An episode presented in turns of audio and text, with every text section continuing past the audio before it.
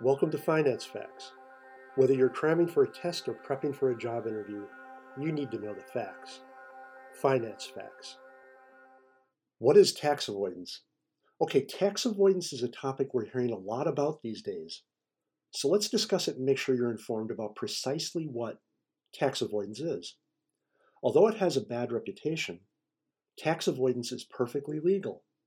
Tax avoidance is the use of tax law in a given domicile to reduce the amount of tax payable by means within the law.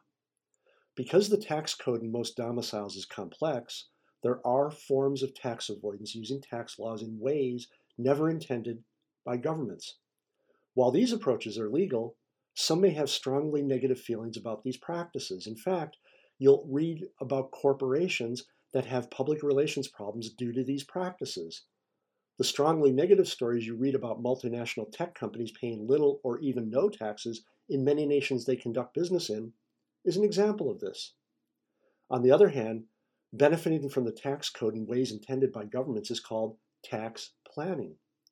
Because the benefit from tax avoidance potentially can be so high, significant resources are sometimes spent trying to legally avoid taxes, with some strategies being labeled as aggressive tax avoidance. In fact, some domiciles have adopted General Anti Avoidance Rules, or GAAR statutes, to prohibit aggressive tax avoidance. Typically, these statutes consider not just the letter but also the spirit of the tax code. Also, be aware there's a key difference between tax avoidance and tax evasion. Tax evasion describes the illegal evasion of taxes, while tax avoidance is perfectly legal. In fact, the US Supreme Court has ruled tax avoidance is legal for both individuals and corporations who have a right to reduce their taxes using whatever legal means the law allows. Thanks for listening to Finance Facts. My name is Dave Coker.